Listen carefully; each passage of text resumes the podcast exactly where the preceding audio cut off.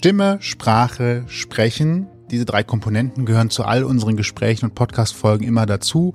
Ohne sie würdet ihr uns nicht hören und wir könnten auch die Kommunikation im Alltag gar nicht so richtig gut gestalten. Heute sprechen wir über Logopädie und das Training der Stimme und Sprechweise. Ich bin Sebastian.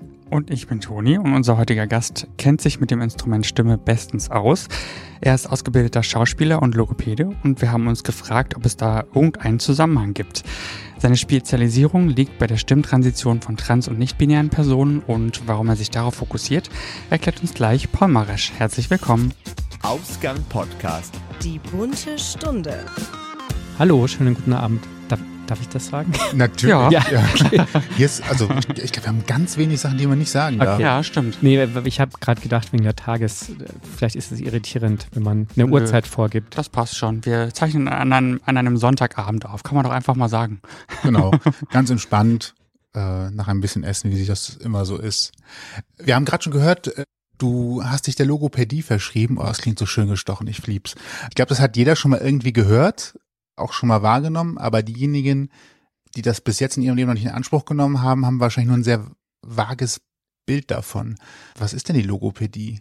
Ja, also das, wo, wo die meisten dran denken, zuerst ist immer Stottern, also Leute, die quasi Redeunflüssigkeiten haben oder Menschen, die einen S-Fehler haben, einen Sigmatismus. Ähm, Logopädie ist aber eigentlich auch viel mehr als das. Es gibt auch Schluckstörungen zum Beispiel, die von Logopäden behandelt werden oder auch gerade äh, Aphasien, die Menschen mit Schlaganfällen hatten. Also man hat ein sehr breites Spektrum an Störungsbildern, die man eigentlich therapieren kann. Was für Menschen kommen dann zu dir? Also zu mir kommen äh, sowohl Kinder als auch Erwachsene. Die Kinder haben sehr oft so Ausspracheprobleme oder Probleme mit der Grammatik. Auch viele Kinder mit Mehrsprachigkeit kommen zu mir. Und dann habe ich so den Schwerpunkt auf Stimmtherapien gelegt. Also sowohl Stimmtherapien ähm, im klassischen Sinne, wenn man eine Heiserkeit hat oder eine, einen Räusperzwang oder solche Sachen. Aber eben auch, wie du gesagt hast, im Bereich der Stimmtransition. Ähm, das ist so mein Schwerpunkt in der Praxis. Wie heißen die Menschen, die zu dir kommen? Sind das Patienten? Ja. Also bei den Ergotherapeuten sind das, glaube ich, eher äh, Klienten, bei uns sind es Patienten, genau. Und was machst du mit denen? Wovon will man da sprechen? Sind das Übungen oder? Ja, also wie offiziell bin ich quasi ein Heilmittelerbringer. Also ich erbringe ein Heilmittel und das Heilmittel ist die Logopädie.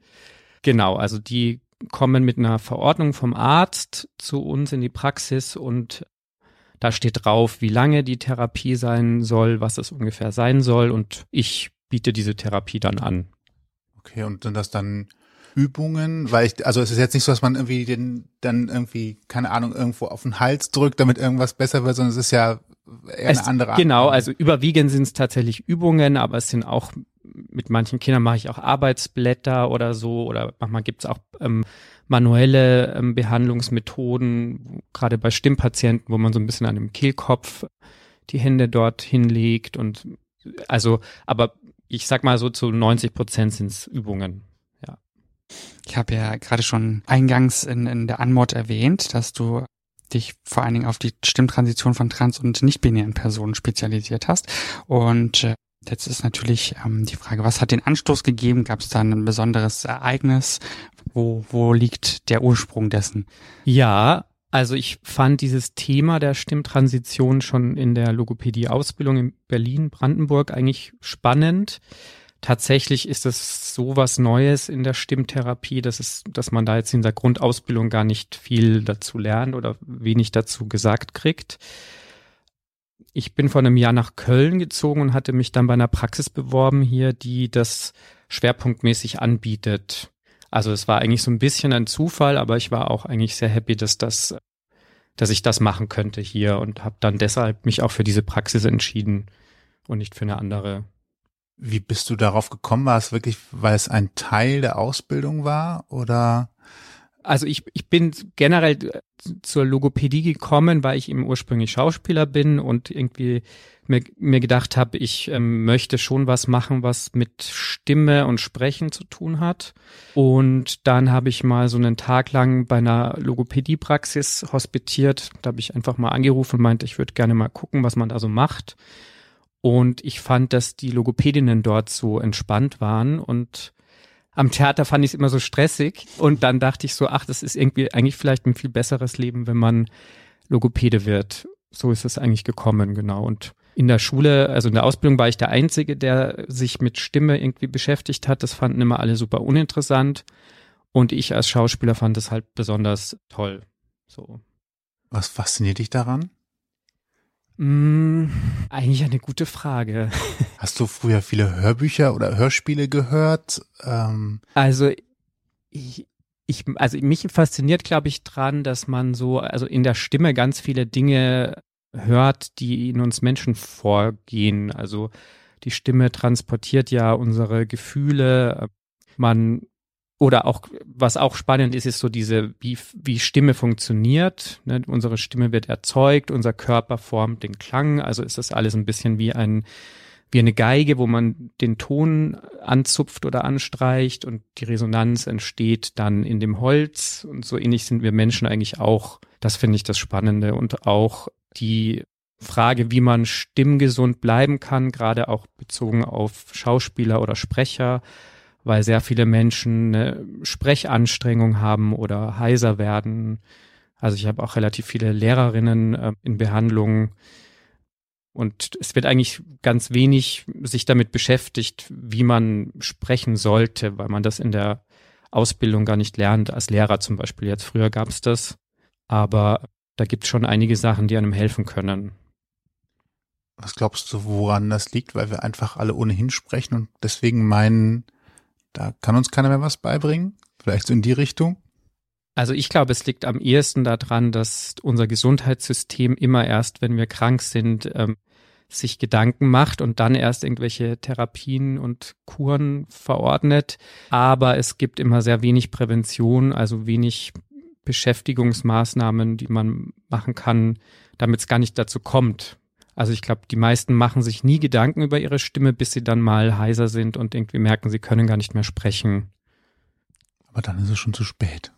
Ja, also dann ist es auch nicht zu spät, weil dann kann man ja, wenn man die Übungen gut macht, kann man auch ganz viel erreichen. Aber leider ist das auch nicht immer so. Also gerade im Stimmtransitionsbereich ist es so, dass viele Patientinnen oder Patienten ähm, dann auch nur einmal in der Woche kommen und zu Hause nicht viel machen und dann ist es auch ein bisschen ja, dann dauert es halt alles sehr lange. So. Ich kenne das auch von mir selber, wenn ich zum Physiotherapeuten gehe und der möchte, dass ich irgendwie Übungen mache. Ich möchte mich auch am liebsten hinlegen und massiert werden, äh, wieder nach Hause gehen. Aber so funktioniert es leider nicht so richtig in der Stimmtherapie. Wie viele, wie viel Prozent, kann man das vielleicht sagen, wie viel Prozent hast äh, trans- und nicht-binäre Personen hast du so als Patienten? Puh, ähm, ungefähr. also ungefähr. Ich habe jetzt so, glaube ich, 35 Patienten in der Woche und davon bestimmt 10, 15. Mhm. Ja. Wow. Ja, ist ja schon eine ganz gute Zahl. Hätte ich jetzt fast gar nicht so erwartet. Was beschäftigt die Personen am meisten? Was ist so deine Erfahrung? Also, das sind meistens Personen, die bei denen gerade irrsinnig viel passiert und die ganz viele Sachen beschäftigt. Also die kommen in sehr unterschiedlichen Stadien quasi zu mir. Manche sind geoutet, manche noch gar nicht, manche sind nicht binär transsexuell, manche sind, wissen sie sind Transmänner oder Transfrauen. Und ja, die, die meisten haben einen sehr krassen Leidensdruck, weil sie eben diese Gender-Dysphorie haben und merken, dass diese Stimme einfach nicht zu ihnen passt, die sie haben. Und dann sind immer so die ersten Fragen, was man da tun kann, ob man eine Operation machen könnte, wie schnell das geht, solche Sachen. Kann man eine Operation machen? Ja, also für Transfrauen gibt's Operationen, quasi entweder das Kehlkopfgerüst ein bisschen verändern oder die Stimmlippen so ein bisschen zusammennähen, ganz vereinfacht gesagt, dann wird die Stimme höher. Ähm, das funktioniert bei vielen gut. Es kann aber auch dann passieren, dass man dann dauerhaft eine sehr unnatürliche, sehr helle Stimme hat und das kann man eigentlich nicht mehr so gut ändern. Und ansonsten halt bei den Transmännern gibt es natürlich die Testosteronbehandlung und dann wird die Stimme halt tiefer. Das ist dann auch irreversibel. Also das kann man dann nicht rückgängig machen. Wenn jetzt jemand sich für eine Übungstherapie, nenne ich es mal, äh, entscheidet, wie lange ist so ein, so, ein, so ein Training, so eine Übung? Ist sicherlich individuell, aber redet man davon, dass man sagt, man braucht ein Jahr oder ist man eher in einem Bereich von drei Monaten? Wie muss man sich das vorstellen? Also so in der Regel dauert es schon länger als ein Jahr oder ja, also oder ein Jahr wäre schon realistisch, könnte man sagen. Aber bei vielen dauert es wirklich länger oder die kommen unregelmäßig. Manche haben auch dann irgendwie eine depressive Episode oder ganz viele Probleme in der Familie und dadurch ist es, ist es schwer zu sagen, wie lange es genau dauert. Es hängt von vielen Sachen ab. Du hast gerade eben schon gesagt, dass die Menschen in einem unterschiedlichen Stadium zu dir kommen. Mhm. Wenn du jetzt eine Empfehlung machen müsstest, äh, was wäre der richtige Zeitpunkt, um zu dir zu kommen und ein Training zu beginnen, mit, mit Übungen zu beginnen? Also ich würde tatsächlich sagen, dann, wenn die Person das möchte. Also ich glaube, es gibt jetzt nicht so den richtigen Zeitpunkt. Also manche wollen zuerst eine Operation machen zum Beispiel und erst danach kommen. Andere sagen, nee, sie wollen mit der Stimme sofort anfangen. Das macht jeder so ein bisschen, wie, wie er will. Prinzipiell sind die Patientinnen oder Patienten oft sehr jung und haben oft wie gesagt, auch einfach psychische Probleme und es ist in der Therapie, also in der Logopädie dann meistens ein bisschen leichter, wenn die auch schon zu Therapeuten gehen oder wenn, wenn die so ein bisschen stabiler sind. Also bei manchen ist es tatsächlich so, dass die so, so quasi durch den Wind sind von allem, was passiert, dass sie sich gar nicht so richtig auf die Logopädie einlassen können und dann wäre es vielleicht besser zu sagen, okay, kommen Sie vielleicht nochmal in ein bis zwei Jahren und dann machen wir das. Okay, ich hätte jetzt gedacht, dass man sagt, es sollte mit der körperlichen Transition stattfinden. Hätte ich jetzt so von außen betrachtet wahrscheinlich als den logischen, das logische Momentum gesehen, aber es ist weder förderlich noch hinderlich, damit später anzufangen. Ähm ja, also wenn, wenn man jetzt eine Testosteronbehandlung als Transmann machen möchte, dann bist du eine Cis-Frau und nimmst Testosteron. Und da ist es eigentlich immer so, dass die Pubertät abgeschlossen ist. Also zu mir kommen halt auch eigentlich meistens erst die Erwachsenen und selten Personen unter 18, weil die das ja auch quasi mit dem Einverständnis der Eltern machen müssten. Genau. Okay. Wir kommen wieder in so einen, so einen allgemeinen Teil der Logopädie. Hm, gibt es etwas, was besonders häufig vorkommt? Du hast eben die Heiserkeit genannt. Ist das tatsächlich auch das, warum Menschen am häufigsten äh, zu einer Logopädie kommen in der Regel? Also bei uns in der Praxis ja, weil viele wissen, dass wir das äh, gerne machen oder gut machen. Mhm. Ja, bei Erwachsenen ist tatsächlich oft eine Dysphonie, also eine Stimmstörung, mit der Menschen kommen oder dann natürlich ältere Leute oder mittlerweile leider auch schon jüngere Leute mit einem nach einem Schlaganfall, mhm. die Probleme haben, gut zu artikulieren oder mit der Wortfindung Probleme haben. Also das sind so sehr typische Sachen. Manchmal kommen auch Leute und sagen, sie wollen ihren Essfehler verbessern mit 35, weil sie das ein Leben lang irgendwie hatten und nie was dagegen gemacht haben. Und dann kommen natürlich auch viele Kinder mit Sprachentwicklungsstörungen. Das sind so, also Sprachentwicklungsstörungen ist so der größte Bereich in der Logopädie, sage ich jetzt mal. Also kommt auch immer ein bisschen drauf an, worauf sich die Praxis spezialisiert oder was jetzt für Ärzte um die Praxis herum sind oder ob man jetzt in der Klinik oder in der Praxis arbeitet. Wie intensiv ist denn dann so ein Training, wenn du sagst, dass jemand mit 35 feststellt oder von sich aus sagt, ich habe einen Essfehler, den kenne ich schon mein ganzes Leben, habe vielleicht auch schon, also trage vielleicht ein dickes Päckchen auf meinem Rücken mit Erfahrungen, den ich damit gemacht habe und kommt dann zur Logopädie, wie, wie aufwendig ist das Training dann? Weil dann hat es ja doch schon gut eingeschliffen, sage ich mal, als Standard in, bei einem selbst. Ja, also es ist tatsächlich bei Kindern schon noch ein bisschen leichter, glaube ich, ähm, weil man natürlich das Muster dann 35 Jahre lang so quasi durchgeführt hat. Aber das Gute bei den Erwachsenen ist immer, dass die wirklich, also die wollen was verändern. Das ist bei den Kindern manchmal anders, weil die werden ja quasi so hereingeschoben und müssen irgendwas machen, wissen eigentlich oft nicht warum und wollen vielleicht lieber spielen oder sowas. Aber die Erwachsenen haben halt oft so, einen, so eine Motivation, auch wirklich was zu verändern und üben dann auch mehr. Und so kann man dann eigentlich ganz gut auch eine Veränderung bewirken. Was sind dann so typische Übungen? Ist das Üben von Lauten oder sind das, ich kenne das aus der Spracherziehung bei Leuten, die beim Radio sind, die müssen äh, ganz viele, wie heißt das nochmal hier, Schüttelreime ja. lesen, wo viele besondere Wortstellungen stattfinden. Ja, also gar nichts, gar nicht so verkehrt. Also jetzt gerade bei Patienten mit Schlaganfall, die eine äh, Dysarthrie haben, also Probleme mit der Artikulation oder der Stimme, die, mit denen macht man tatsächlich solche Sachen, dass man wirklich die Artikulation präzisiert, also Schnellsprechverse, bestimmte Lautkonstellationen, die sehr äh, schwer zu sprechen sind. Bei der Stimme sind es natürlich stimmliche Übungen, Tonübungen oder auch gesangliche Übungen. Und bei dem Sigmatismus, also dem S-Fehler, über den wir gerade gesprochen haben, gibt es dann oft so ähm, Ansaugübungen für die Zunge äh, oder Schnalzübungen, weil dann die Zunge quasi genau dort oben ist, wo sie sein soll. Oder man macht auch mit Kindern so Übungen mit einem Strohhalm, wo man da hineinpustet und das S quasi da hinein sendet, damit die Zunge spitz ist. Also ja, es gibt eigentlich so sehr unterschiedliche Dinge, die man machen kann.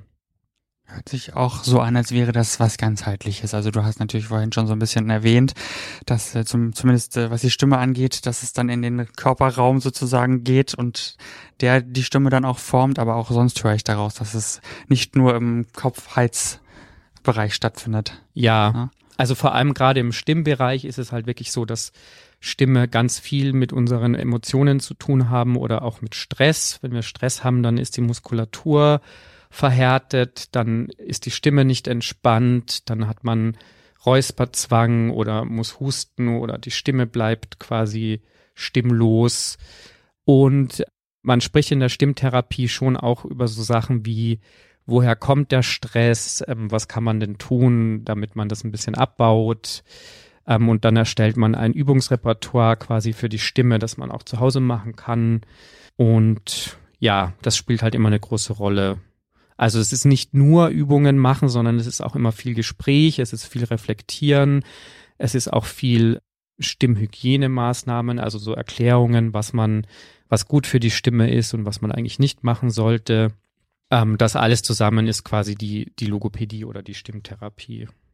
Gibt es da allgemeine Tipps, was die Stimmpflege so angeht, was wo du gerade sagtest, ähm, was man machen soll und was man nicht machen soll? So allgemeingültiges? Ja, also auf jeden Fall ist Rauchen ganz schlecht und Alkohol auch nicht so optimal. Sehr viele Menschen haben tatsächlich mittlerweile Probleme mit Reflux und das wissen immer ganz viele Leute nicht, dass wenn man so Magensäure hat in der Nacht und da quasi drinnen liegt oder auch wenn die Dämpfe da hochkommen, kann sich die Schleimhaut quasi verändern und dann hat man eben oft diese kratzigen Symptome. Also das wäre so eine Sache, ein bisschen achten, was man isst oder auch längere Zeit vor dem Schlafengehen nichts essen. Dann natürlich viel trinken, nicht zu viel Kaffee trinken. Immer wieder auch überlegen, ob man so ein bisschen sich aufwärmt, wenn man weiß, man muss jetzt, also zum Beispiel die Lehrerin, die unterrichten geht, dass die auch unter der Dusche oder zu Hause ein bisschen summt oder ein paar Übungen macht, weil man sich einfach ein bisschen fit machen muss, bevor man jetzt so in den Alltag stürzt. Genau. Da ist das Singen unter der Dusche auf einmal ein ganz probates Mittel äh, zum Leidwesen aller anderen. Ja, definitiv. Also finde ich, finde ich gut. du hast eben was Interessantes gesagt, dass es Übungen gibt, wo man auch schnell sprechen äh, macht. Das hat einen anderen Hintergrund wahrscheinlich, einen therapeutischen Ansatz. Ja. In der allgemeinen Kommunikation ist da Schnellsprechen sinnvoll, so aus einem, ja, vielleicht auch wieder ganzheitlicheren Aspekt der Logopädie heraus betrachtet. Ist das da sinnvoll?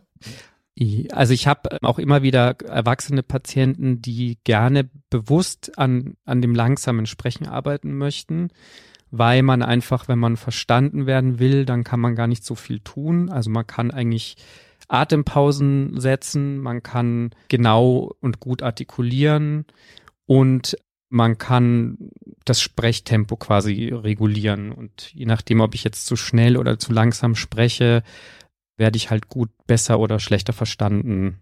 Also ähm, wenn man gut verstanden werden will, dann kann man schon auch darauf achten, dass man nicht zu schnell spricht.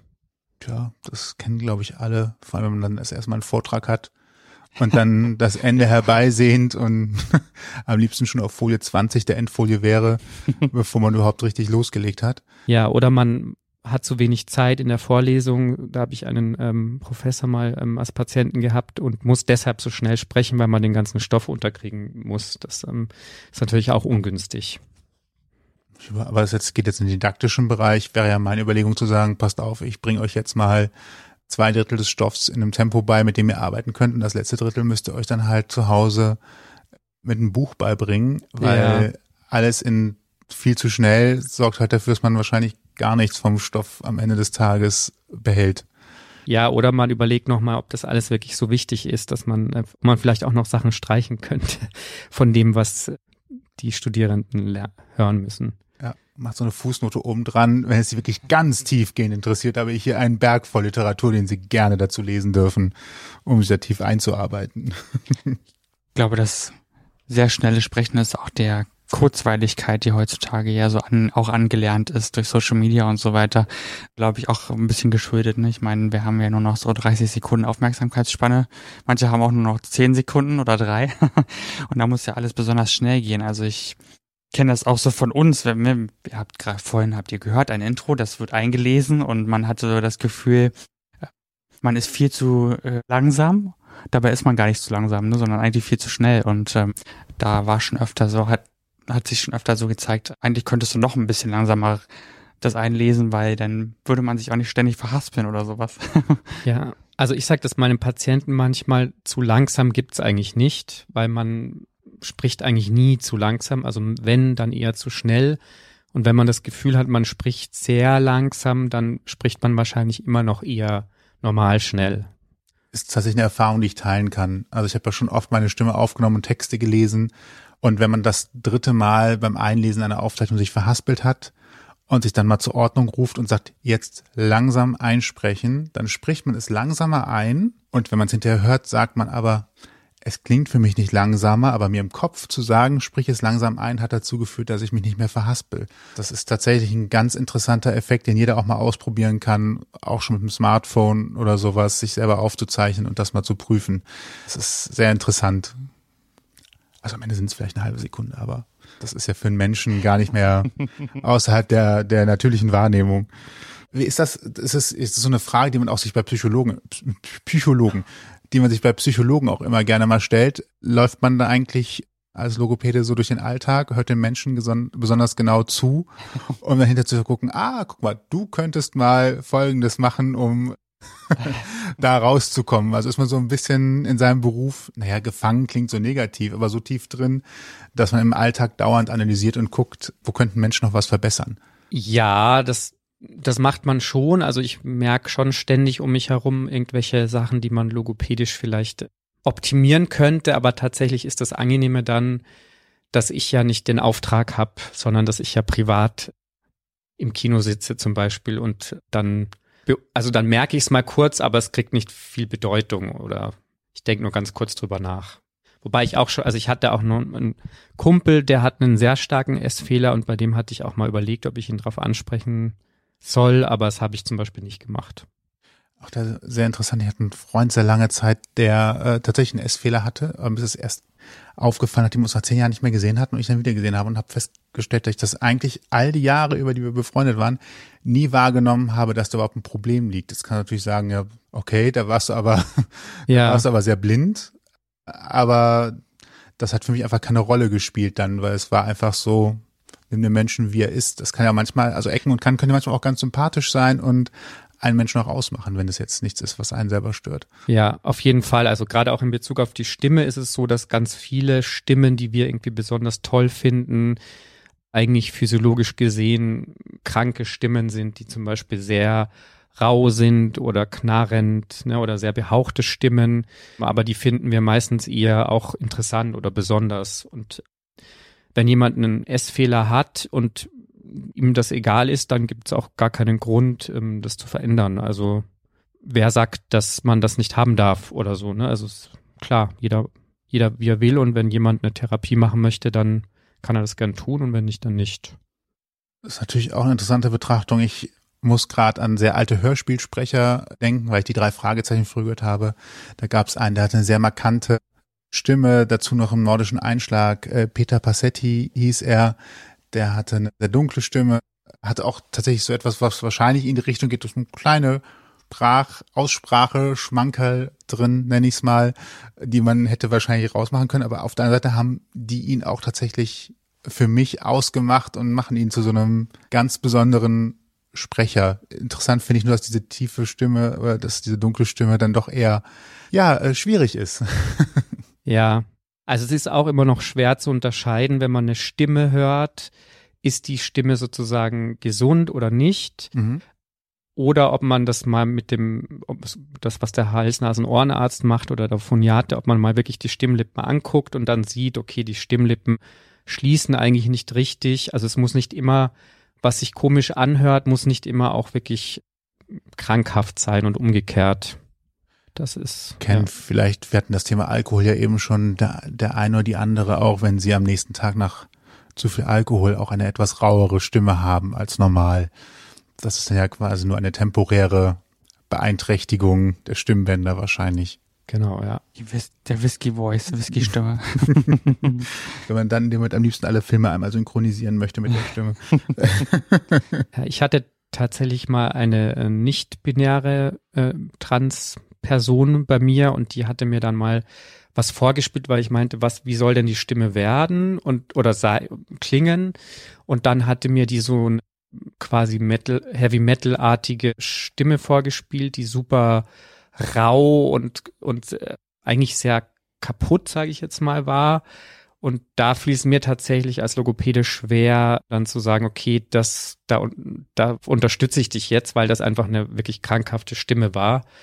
Und es ist schon immer wichtig, dass die Stimme auch funktioniert und quasi, dass die Stimmgesundheit immer an erster Stelle steht auch wenn das vielleicht cool klingt, aber so kann man auf Dauer nicht sprechen. Es hat ja auch dann mit der Atmung was zu tun, oder? Ich habe manchmal das Gefühl, wenn ich eine bestimmte Stimmlage benutze, dass ich dann unter Umständen mit dem Atmen irgendwie Probleme bekomme, weil es einfach nicht so, es daran, dass es dann nicht passt, dass mein Körper sagt, mm, das passt gerade nicht und es ist ein Gefühl nur. Vielleicht ist es auch physikalisch tatsächlich so, dass im Körper dann der Körper sagt, das passt nicht, aber muss da ja auch so ein bisschen sein, sein, sein Feeling finden, seine Welle. Und wenn man die ganze Zeit dann auf einmal eine komplett falsche Welle reitet, das wird sicherlich auch auf Dauer schwierig, oder? Ja, definitiv, ja. Und dann kommt halt Druck oder kommen irgendwelche Sachen rein, sozusagen in die Stimme, die einfach nicht gesund sind und gut tun. Oder es kommt eine erhöhte Muskelspannung, die kann dann wiederum zu irgendwelchen Stimmlippenknötchen führen. Also da muss man schon immer so ein bisschen aufpassen und das muss man halt immer sehr äh, vorsichtig und sensibel auch den Personen irgendwie erklären, weil die ja erstmal ähm, enttäuscht sind, dass etwas, was sie gerne wollen, quasi für sie eigentlich, also eigentlich nicht durchgeführt werden kann wir reden die ganze Zeit über die Stimme, aber es kommt immer wieder hervor, wie viel soziale Arbeit eigentlich auch da drin steckt, weil natürlich die Leute müssen die Übung machen. Ich muss also auf die Person eingehen. Ich muss dann auch nochmal eine, eine emotionale Ebene abholen. Das ist ja schon durch, durchaus mehr als nur das reine, ich nenne es mal Lernwerk, was man wahrscheinlich dann in der Ausbildung mitbekommen hat. Wird man darauf auch vorbereitet, dass es eine, eine soziale Ebene gibt oder eine, eine empathische Ebene, nenne ich es vielleicht auch mal? Ja, also man wird schon, also man macht ja so Therapien unter Supervision. Das heißt, da wird man schon so vorbereitet, wie man mit Patienten spricht oder wie man Patienten freundlich und empathisch ist sozusagen. Aber so richtige, ja, so richtige Extremsituationen kann man halt in der Ausbildung nicht wirklich nachspielen oder sowas, sondern das ähm, merkt man dann erst später. Aber ich finde, es hat relativ viel mit Zuhören und mit Kommunikation und sich auf einer Augenhöhe begegnen zu tun. Also oft muss man gar nicht dann so viel sagen, sondern einfach mal nur da sein und zuhören und verstehen und der Person das Gefühl geben, okay, ich kann dich verstehen. Und dann, das, ja, fällt jetzt dann auch nicht unbedingt so schwer, wenn man das gerne macht. Gut, Ja. das äh, ist hoffentlich mit allen, die ihren Job machen, so. Sonst Also es ist auch unterschiedlich, ne? Also es gibt natürlich bessere und schlechtere Tage, wo es mehr und weniger Spaß macht. Aber Manchmal muss man Träume vielleicht auch ein bisschen, naja, zerstören klingt jetzt hart, aber ja, gewisse Bilder vielleicht zurechtrücken, sagen wir es mal so, oder? Es klingt für mich auch so ein bisschen so wie, wenn eine Person zum Beispiel zum Schönheitschirurg geht mit einem bestimmten Bild, was sie im Internet gefunden hat und sagt, so möchte sie aussehen, obwohl es gefiltert ist. Ne? Das ist ja auch so ein bisschen so die so eine ähnliche Situation eigentlich. Ja, also mittlerweile kommen öfters Leute mit irgendwelchen YouTube-Videos und sagen, ah, so wie diese Sängerin würde ich gerne klingen. Und dann, ja, muss ich schon auch immer wieder erklären, okay, das ist jetzt auch eine CIS-Person, kann sich nicht aussuchen, wie die Stimme ist. Und das und das ist realistisch, aber das und das ist unrealistisch. Und das finde ich auch wichtig, dass man das auch so seriös äh, den Patienten und Patientinnen sagt und nicht einfach dann irgendwie drauf los äh, therapiert. Spannend, ja, dass das Social Media jetzt auch da so einen Impact hat. Interessant, finde ich. du wirst nicht wie Celine Dion klingen. Es tut mir sehr leid. Und Ja. da gehört noch mehr dazu. Oder Adele. Außer der Stimme. Wir hatten ja gerade schon mal so, also Sebi hat ja gerade schon mal so ein bisschen den Aspekt Ausbildung angesprochen. Ähm, wie, wie läuft die Ausbildung eigentlich ab? Wie muss man sich das vorstellen? Ja, also die Ausbildung ist ein schwieriges Thema, weil das eigentlich gerade so ein bisschen umgestellt wird auf eine Okay. Akademisierung. Mhm. In Österreich zum Beispiel gibt es schon sehr lange, da gibt es einfach einen Bachelor für Logopädie. In Deutschland gibt es momentan noch die Fachschulen für Logopädie, wo man sozusagen eine berufliche Ausbildung macht und parallel daneben gibt es äh, auch Studiengänge, zum Beispiel Patholinguistik oder Sprachtherapie hier in Köln. Und das sind dann akademische Sprachtherapeuten. Letzten Endes landen alle dann in der gleichen Praxis, aber die Akademisierung ist leider sehr verzögert und äh, es gibt gerade politisch nicht so viel Interesse, glaube ich, ähm, das schneller vorwärts zu bringen, dass es überall wirklich ein Studium wäre. Aber es wäre für die Logopädie natürlich super. Um die Qualität zu steigern. Genau, ja, um die Qualität zu steigern, um auch natürlich evidenzbasiert zu arbeiten, weil die Ausbildung ist halt, ähm, ne, da lernt man Dinge, die man vor 100 Jahren so gemacht hat, auch teilweise und weiß jetzt auch nicht wirklich, also oder wer sagt, dass es wirklich jetzt was bringt. Man macht es halt oft einfach. Und da ist der Anspruch natürlich in so einer akademischen, in so einem Bachelorstudiengang schon ein anderer. Ganz kurz, weil ich jemand bin, der eine klassische Ausbildung in einem kaufmännischen Bereich gehabt hat. Gibt ja für die Kaufwerks- und Handwerksberufe die IHK oder die IKK, Industrie, nee, die Industrie, Handel, Handwerkskammer, so rum. Industrie- und Handelskammer und die Handwerkskammer gibt es. Äh, Logopäden, wie werden die ausgebildet? Was ist da für eine Dachorganisation Also es dahinter? gibt eine, ein, äh, es gibt ein Berufsgesetz von 1900, pff, irgendwas mit 80, äh, ich weiß es gar nicht, es ist auf jeden Fall uralt. Taufrisch, ja, ich wollte genau, sagen. und ähm, darin steht quasi, welche Inhalte man lernen muss. Und dann macht man das drei Jahre in einer Ausbildungsstätte und muss dann ein Staatsexamen ablegen und dann ist man Logopäde und hat dann eine Vollzulassung für alle Störungsbilder sozusagen. Immerhin Staatsexamen. Also es ist ja, Hm. ne, hat, Ja. hat man was in der Hand. Also es ist auf jeden Fall auch ne, Schauspieler. Mein erster Beruf war ja sowas. Kann, jeder kann ja sagen, er ist Schauspieler und Logopäde ist zumindest ein äh, geschützter Beruf. Also man kann das nicht einfach so ähm, anbieten. ist richtig geprüft worden. So wie Coach. Genau, das war komplett offen. Journalisten. Ja. Aber Vorsicht, Redakteure hingegen haben etwas in der Hand. So, jetzt äh, bei so viel hin und her äh, kommen wir zu einem kleinen Assoziationsspiel. Es gehört zwischendurch auch mal mit rein. Mein Wort, dein Wort. Geht ganz einfach. Wir haben einfach fünf Worte vorbereitet und du sagst einfach, was dir dazu einfällt. Äh, Es kann ein Okay. Wort sein, eine Geschichte, ein Satz und es ist ähm, sehr allgemein gehalten tatsächlich. Also es sind, wir haben, wir haben auch schon mal Fachbegriffe rausgesucht. Ich sag schon mal so viel. Das ist äh, heute tatsächlich nicht der Fall. Okay. Schade, hätte mich interessiert. ja, wir haben uns ja aber auch schon mal in die Nesseln gesetzt, weil wir einfach mal geguckt haben, was Google hergibt an Fachbegriffen und dann Und dann hat's gar nicht. können wir es nicht erklären, der Ja, Gast kann es nicht okay. erklären, das ist für alle Seiten. Ja, und manchmal wollen die Personen dann auch gar nicht so einsteigen, so richtig ähm, in diese Themen und dann war es auch ein bisschen blöd. Deswegen machen wir es jetzt so, wie Gehen wir einfach, machen. genau, gehen wir in ein ganz allgemeines äh, Frage-Antwort-Ding. Und die erste Assoziation oder das, was Assoziation, ich habe gar nichts getrunken, möchte ich an dieser Stelle sagen. Ich war einfach nur zu schnell. Die erste Assoziation wäre zum Wort Sichtbarkeit. Transpersonen, Transpersonen. Punkt. Oh. Wie kommst du da drauf?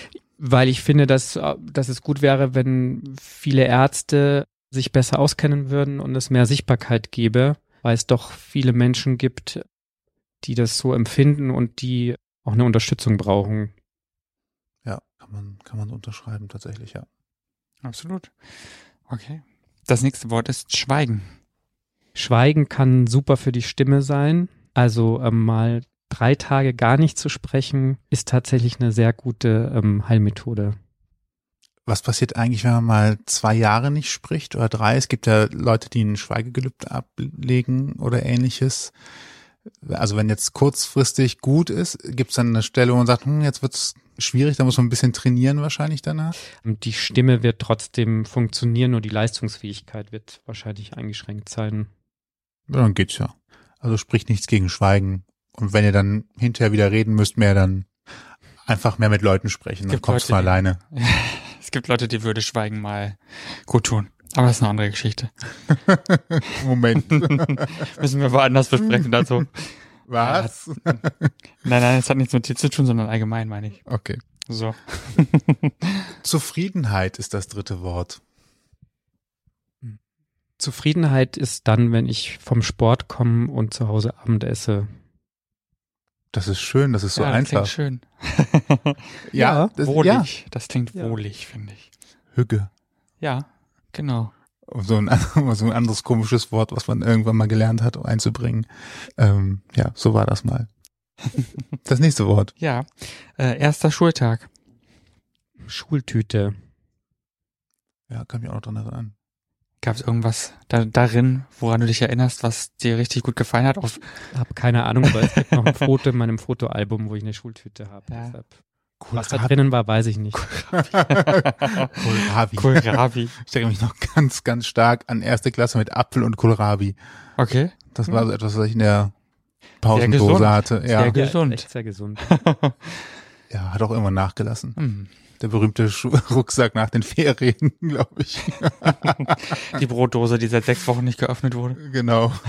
Und last but not least, aber passend, Lazy Sunday. Regen, Sauna, Schlafen. Voll gut. Mhm. Entspannt und warm. Ja. Passt doch eigentlich ganz gut. Wir haben es eben schon angeschnitten. Du hast es mehrmals auch erwähnt du bist nicht äh, quasi aus der Schule rausgegangen und hast gesagt, ja, geil, ich mache jetzt Logopädie, sondern du bist über einen Umweg dran gekommen, über, über das Schauspiel. Ähm, was war der Grund dafür zu sagen, ich gehe jetzt wirklich, äh, lass das mit dem Schauspiel sein, ist ganz cool, ja. ist ganz schön, aber Logopädie ist noch eine Nummer besser. Ja, also ich müsste ein bisschen lügen, wenn ich sagen würde, dass Logopädie jetzt zu meinem Plan A also ist definitiv nicht so. Ich wollte immer Schauspieler werden und die Logopädie ist echt ein sehr guter Plan B, sage ich jetzt mal. Ich fand es sehr anstrengend, als Schauspieler sehr viel herumzuziehen und vor allem nie entscheiden zu können, wo ich wohne oder wo mein Partner ist und dass ich vielleicht bei meinem Partner wohnen will. Dann fand ich das immer sehr schwer, dass man sich immer eigentlich nur für eine Spielzeit oder für zwei Spielzeiten einen Vertrag hat. Und ich habe mir dann irgendwann gedacht, ja, ich könnte jetzt noch vielleicht in einem kleineren Stadttheater irgendwo wieder im Ensemble sein, aber bin ich dann glücklich? Und irgendwann wurde mir dann auch klar nach sechs Jahren, dass ich jetzt nicht äh, am Burgtheater landen werde. Und dann dachte ich, ach, ich mache was anderes, wo ich mehr Selbstbestimmung habe und auch einen geregelteren äh, Tagesablauf. Burgtheater, du bist Wiener, muss man dazu sagen, ne? Ja, Gebürtiger genau. sogar. Daher das wahrscheinlich das Burgtheater direkt so als erstes Beispiel. Ja. Klingt auf jeden Fall schön. Ähm, ja, voll. Ist, ist, auch schön. Ich war schon mal da. Wahrscheinlich auch mit Prestige verbunden, so ein bisschen. ja, auf Ansehen. jeden Fall. Also das Burgtheater ist natürlich für einen Wiener ganz was Wichtiges. Also, ich hätte es gegönnt. So ist es nicht. ich auch. wie, wie sinnvoll oder wie, wie hilfreich war für dich die Schauspielausbildung, um in die Logo Logopädie zu gehen? Also, weil man da, man spielt ja in der Schauspielerei auch viele mit, jetzt sei mal sauer, jetzt sei mal zärtlich, jetzt äh, lach mal, sei fröhlich. Also das heißt, man hatte schon so die Stimmungsschwankungen, die Stimm Stimmemotionalität nenne ich es mal. Ja. Hat man da ja schon gelernt.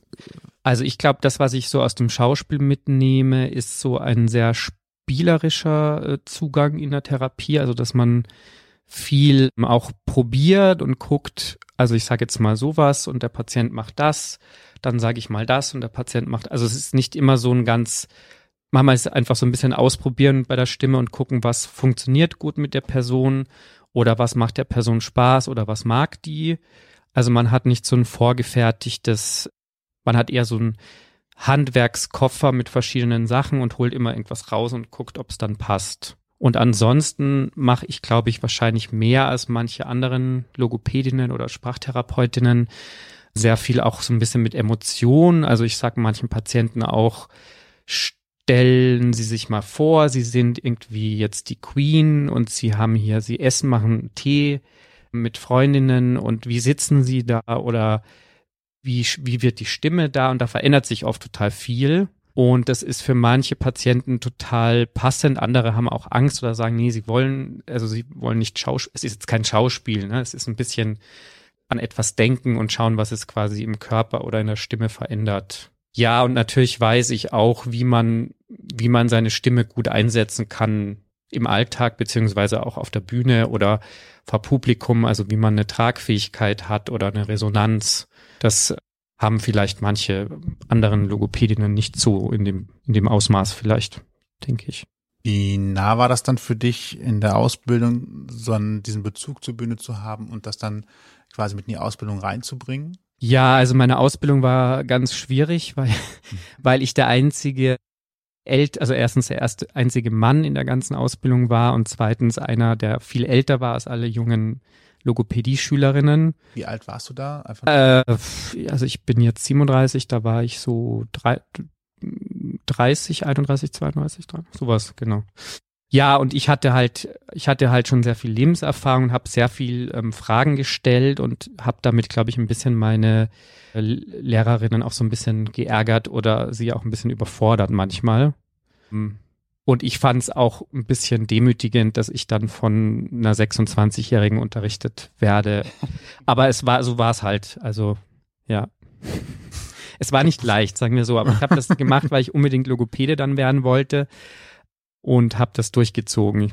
Bin ich auch eigentlich ganz froh, weil ich in Eberswalde auch die Ausbildung gemacht habe und nicht in Berlin und ich musste dann immer um vier Uhr dorthin und habe abends in der Philharmonie noch einen Minijob gemacht und mein Freund oh. meinte irgendwann nach drei Wochen, Paul, das wirst du nicht drei Jahre aushalten. Und ich habe es dann doch irgendwie geschafft. Wow. Das, ähm, ja. Eberswalde ist jetzt auch keine einfache Gegend, so. ja. Aus meiner Erinnerung, deswegen. ja. Für, für jemanden, der Berlin ja nur durch Straßennamen kennt und die Eberswalder Straße kennt, ist es ja quasi so, als ob Eberswalde quasi gerade vor der Tür ist. Aber Tatsächlich führt wahrscheinlich die Eberswalder Straße auch in Richtung, also hier in Köln ist das immer so, ne? Die, die Aachener mhm. Straße führt, führt nach, nach, Aachen, Aachen aber ja, ja. wenn man dann einen Vergleich hält, weiß man auch, dass Aachen einfach mal eine Dreiviertelstunde mit dem Auto entfernt ist, wenn man jetzt die Straße oder wenn man überhaupt die Richtung fährt, ne? Ja, ja. So von, von wegen vor der Tür. Genau, also es war, ist auf jeden Fall quasi immer eine Stunde, glaube ich, gewesen, mindestens, ähm, oder sogar mehr, weil dann Ersatzverkehr war und ähm, das ist sowas, was ich jetzt auch in Köln sehr gerne mag, dass ich so viel mit dem Fahrrad fahren kann im Gegensatz zu Berlin. Nicht weniger gefährlich ist es hier mit dem Fahrrad, aber. aber bin ja stimmt. gefühlt immer, wenn ich da bin, weniger Fahrradstraßen gehabt, zumindest so in, vor drei, vier Jahren noch. Und wenn, dann war man direkt so mitten auf der Straße im Großstadt-Dschungelverkehr und ja, ich hatte nicht das Gefühl, dass man als Radfahrer zu den beliebtesten Verkehrsteilnehmern gehört. Also ich hatte sehr viel Respekt, als ich das gesehen habe, wenn Menschen mit dem Fahrrad unterwegs ja, ja. sind. Sagen wir mal so. Nee, aber hier in Köln mit den Radwegen, da gibt's ja ziemlich viele. In Berlin ist es noch ein bisschen ausbaufähig, sage ich mal. Und wir sind hier noch nicht ganz zufrieden, das muss man auch dazu sagen. Ne? also da wäre auch noch Potenzial, aber man muss mal gucken, von wo man kommt, dann ist es in Ordnung. Ja. Mhm. Du hast ja lange in Berlin gelebt, das haben wir vorhin schon so ein bisschen im Vorgespräch auch äh, besprochen. Warum, was hat dich denn im Endeffekt nach Köln gezogen? Ja, also meine, ähm, die Liebe sozusagen. Mein Partner hat hier einen Job bekommen und wir haben, als ich noch Schauspieler war, sehr oft Fernbeziehungen gehabt, hin und her. Dann ist er nach Berlin gezogen, wo ich war. Aber ich bin dann, eine Woche später musste ich nach Salzburg. Also wir haben uns oft so ein bisschen verpasst. Und irgendwann dachte ich, nee, das, ähm, ob ich jetzt in Berlin Logopäde bin oder in Köln, macht nicht so viel Unterschied. Und dann bin ich nach Köln gekommen. Nur, dass Ein Köln Fehler. halt ein Dorf ist, ne? In Berlin eine Metropole, aber Ja, es war ein bisschen, es war ein bisschen eine Umstellung, Mhm. aber ich habe mich hier schon gewöhnt, sagen wir mal so. Dafür, wenn du hier mit dem Auto eine Stunde zum Beispiel in den Norden fährst, hast du die nächste große Metropolregion mit sieben. Millionen Einwohnern. äh, wenn, wenn du aus Berlin eine Stunde rausfährst, dann bist du in Cottbus, In Eberswalde. Eberswalde. Beispiel, ja. Da Also- man eigentlich gar nicht hin, oh. Ohne dass ich das jetzt bashen will, aber Naja, es sind halt, es sind halt, also es ist aber nicht, es sind keine sieben Millionen Nee. äh, Einwohnerregionen. Das, das Nee, was ich einfach nur sagen wollte. Was man hier manchmal vergisst ist, Köln hat zwar nur eine Million, aber im Süden ist schon Bonn eine größere Stadt, Ja. im Norden ist Düsseldorf, dann kommt das ganze Ruhrgebiet von voll. Das Duisburg, stimmt, ja. Dortmund, Essen und was da noch zwischen liegt. Also von daher kann man hier auch viel erleben, wenn man sich mal aus Köln raustraut. Und dann kommt wieder unser alter Spruch, aber der Kölner verlässt ja seine Stadt nicht. Da ist Aber nur sehr, sehr viel selten. dran, muss man sagen. War nur sehr selten. Wir waren gestern Overath immerhin mal. Ja. So. Warte, Overath, wo ist das denn? Ja. Da, wo die Regionalbahn grundsätzlich nicht hinfahren möchte und deswegen dauernd ausfällt. ja, das war wieder was Lokales. Vermisst du das Schauspiel? Also manchmal, wenn ich ins Theater gehe, was jetzt gar nicht mehr so oft vorkommt, dann vermisse ich es dann schon für so zwei, drei Stunden. Also so diese Luft oder diese Aufregung hinter der Bühne, wenn man weiß, das Publikum kommt rein und diese Spannung oder diese Aufregung bei Premieren, das, das war schon immer so was sehr Schönes. Aber wenn ich dann wiederum mit Kolleginnen und Kollegen spreche und die mir wieder irgendwelche Sachen erzählen von Intendanten und Regisseuren, dann bin ich auch wieder ganz froh, dass ich jetzt mit so netten Logopädinnen zu tun habe und nicht mehr mit narzisstischen, kaputten Regisseuren arbeiten muss. Also ja, es hält immer nur kurz an, sage ich mal. Sonst gibt es sicherlich noch freie und offene Theater, wenn man ganz viel Lust hätte, wahrscheinlich, wo man so einen halb professionellen Ja, also tatsächlich habe ich gar nicht so viel Zeit ähm, für sowas und es ist halt auch schwer, wenn man das wirklich professionell gemacht hat, dann so ein bisschen so spaßhalber zu machen, glaube ich. Aber ähm, mal gucken, was die Zukunft noch so bringt. Da wird man zum Teilzeitregisseur. Ja, das wäre aber auch schwierig, weil ich habe ja auch meine festen Patienten, die ich betreuen muss. Also ich könnte jetzt auch nicht sagen, ich mache jetzt nur mehr 20 Stunden und probe am Abend ein Theaterstück. Also es geht eigentlich gar nicht. So, ja. Dann ist alles gut so, wie es ist. Ja, Finde ich auch. Vor allen Dingen ist der Job wahrscheinlich auch einfach ein bisschen sicherer. definitiv. Also ich glaube, als Schauspielerin oder Schauspieler hat man ja dann doch eher selten so lange Engagements oder wie du ja vorhin schon gesagt hast, irgendwie so ein, zwei Spielzeiten und dann war es das schon wieder. Und äh, Ja, oder man muss halt ständig wechseln und Ja. der Intendant wird gekündigt, dann werden alle gefeuert und dann muss man halt sagen, okay, ich hol die Kinder wieder aus der Schule und wir ziehen jetzt dorthin. Ne? Und das ist, wenn man das machen will und so toll findet, dann ist es auch ein schöner Beruf, aber wenn man irgendwann das nicht mehr will, dann muss man halt was anderes machen. ist natürlich auch krass. Das macht man sich so gar nicht bewusst, wie, wie anstrengend die Schauspielerei ist, wenn man da so ein bisschen über Zeitverträge oder ähnliches arbeiten muss und nur sogar für bestimmte Stücke angestellt ist oder bei großen privaten Produktionen, wenn man jetzt nicht in einem Stadttheater ist oder ähnliches. Da sagt man, du machst jetzt erstmal bis September dieses Stück. Ob es danach weitergeht, wissen wir im August, so nach ja, dem Motto. Ja, genau.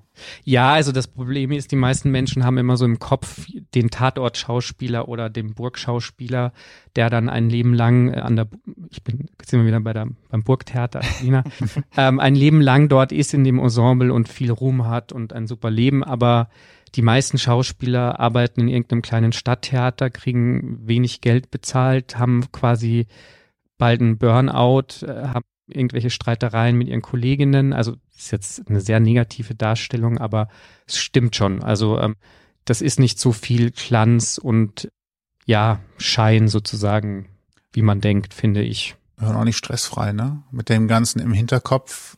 Ja, Da muss man auch lernen, mit umzugehen, Genau, diesen Stress definitiv. aus seinem Alltag ja, rauszulassen, auch wenn man weiß, dass es existen unter Umständen existenziell sein kann. ja. Und es wird vor allem halt natürlich auch immer die Person an sich kritisiert oder in Frage gestellt. Ne? Man kann sich ja nicht so gut als Schauspieler differenzieren von, von dem, was man gerade geboten hat. Und als Logopäde kann ich sagen, ja, okay, ich als Mensch bin mit mir fein und als Logopäde habe ich heute eine Kritik bekommen zum Beispiel, dann ist es was ganz anderes.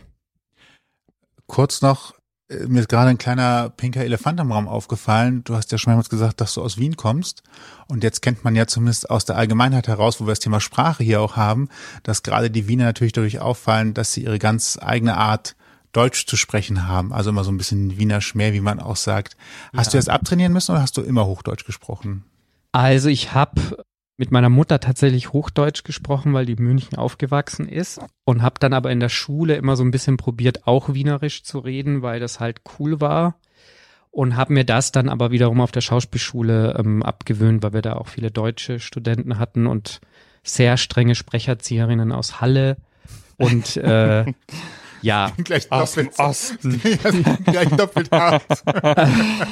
genau und jetzt mittlerweile bin ich so ein bisschen also in Österreich sagen die schon, dass ich sehr deutsch klinge. In Deutschland sagen sie schon oft, ich klinge schon ein bisschen österreichisch wegen den Vokalen, so ein bisschen diese langen A's oder langen O's. Ähm, also ich bin so, so ein Zwischending wahrscheinlich sprachlich.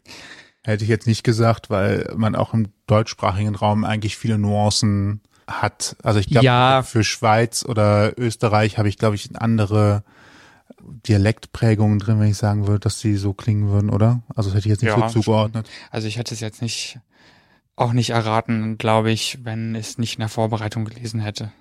Okay. So, zumindest Vielleicht, wenn, wenn ich ein bisschen mehr Bier trinke oder so, dann würdet ihr das schon merken. Also zumindest nicht unbedingt von, von unseren kurzen Gesprächen davor auch. Wir haben uns ja schon davor ab und zu mal gesehen. In drei Minuten hört man das jetzt nicht raus. Ja.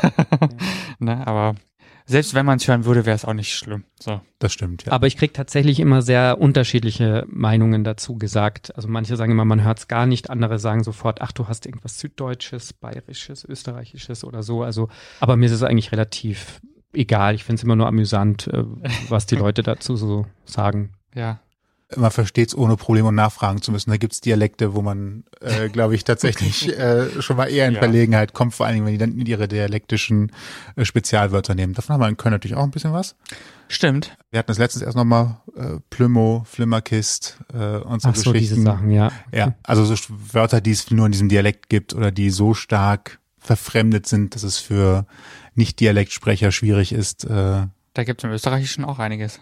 Ja, wir haben es nicht, nicht rausgesucht jetzt, aber es gibt einiges. Ich kann es auch nicht nennen. Ja, es gibt definitiv äh, viele Sachen, die sich sehr unterscheiden, aber. Sprache ist spannend. Ja. Ich weiß manchmal mittlerweile nicht mehr, ob ich, was jetzt das Österreichische ist. Also ich weiß nicht mehr, was man jetzt wo sagen soll, weil ich kenne alle Varianten im Kopf, aber es ist ein bisschen verwirrend manchmal. Großes Lexikon im Kopf. Apropos Nachschlagen, wer dir auf Instagram, Facebook oder sonst wo folgen möchte, wie kann man dich erreichen? Wo findet man dich in diesem Internet? Ja, also tatsächlich gerne mit meinem echten Namen auf Instagram.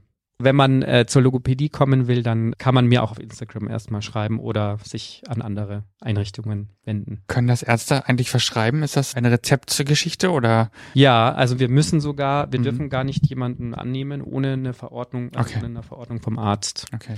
Mhm. Auch nicht als Privatpatient oder sowas? Ähm, nee, also auch nicht als Privatpatient. Oh, Wenn es jetzt okay. um Stimmcoaching geht, also irgendwas, was jetzt nicht mit Stimmen Gesundheit wirklich zu tun hat, dann kann man das so machen. Aber wenn es wirklich um eine medizinische Behandlung geht, dann nur mit Verordnung. Okay.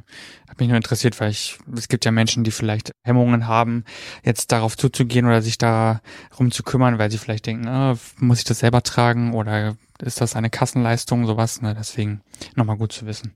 Ja. Aber auch hier gilt wieder das, äh, was wahrscheinlich unser Gesundheitssystem auch am liebsten sagt. Geht doch mal zu eurem Hausarzt, redet mal brav mit ihm, damit er relativ schnell wissen, wo der Hase langläuft und was zu tun ist.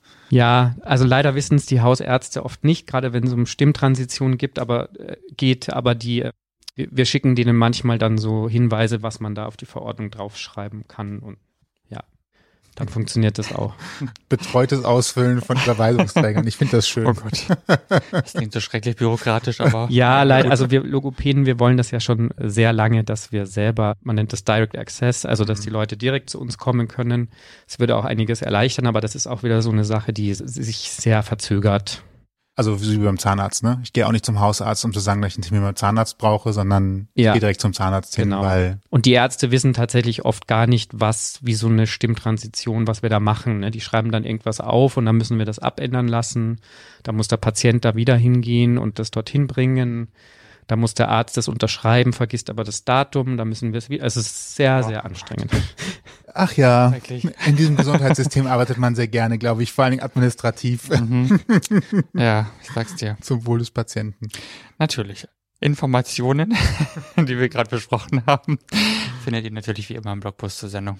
Und falls euch diese Folge gefallen hat und ihr mehr hören wollt, dann findet ihr uns bei allen bekannten Streamingdiensten und überall, wo es Podcasts gibt. Wir freuen uns über eine 5-Sterne-Bewertung, zum Beispiel bei diesem Spotify. Ich sag's auch immer genauso, ich liebe mich dafür. Äh, Dort könnt ihr uns auch neuerdings ein direktes Feedback geben und wir freuen uns natürlich auch alle über alle Kommentare und ähnliches, was ihr uns dort hinterlasst. Dort könnt ihr uns äh, kostenlos abonnieren und seht die neueste Folge immer gleich in eurem Feed. Und wenn ihr eure Geschichte erzählen möchtet, schreibt uns gerne über mail.ausgangpodcast.de. Und wie ihr wisst, alle Infos dieser Folge, Links und so weiter und so fort findet ihr auch im Blogpost zur Sendung auf ausgangpodcast.de. So ist es. Und uns bleibt nur noch zu sagen, ich bin Toni Ich bin Sebastian. und herzlichen Dank, Paul, für deine Zeit und diese schönen Einblicke. Ja, vielen Dank für die Einladung. Sehr, sehr gerne. Und euch einen schönen guten Morgen, eine gute Nacht, viel Spaß beim Bügeln, Aufräumen, Geschirr abtrocknen Sprechen, singen, tanzen. oder Bart putzen. Was auch immer ihr macht, habt viel Spaß dabei. Bis zum nächsten Mal. Bis dann. Ciao. Ciao. Ihr habt Themenvorschläge, möchtet zu Gast sein oder habt Feedback, meldet euch per Facebook, Twitter, Instagram oder E-Mail bei uns. Alle Möglichkeiten und Adressen findet ihr auf ausgangpodcast.de.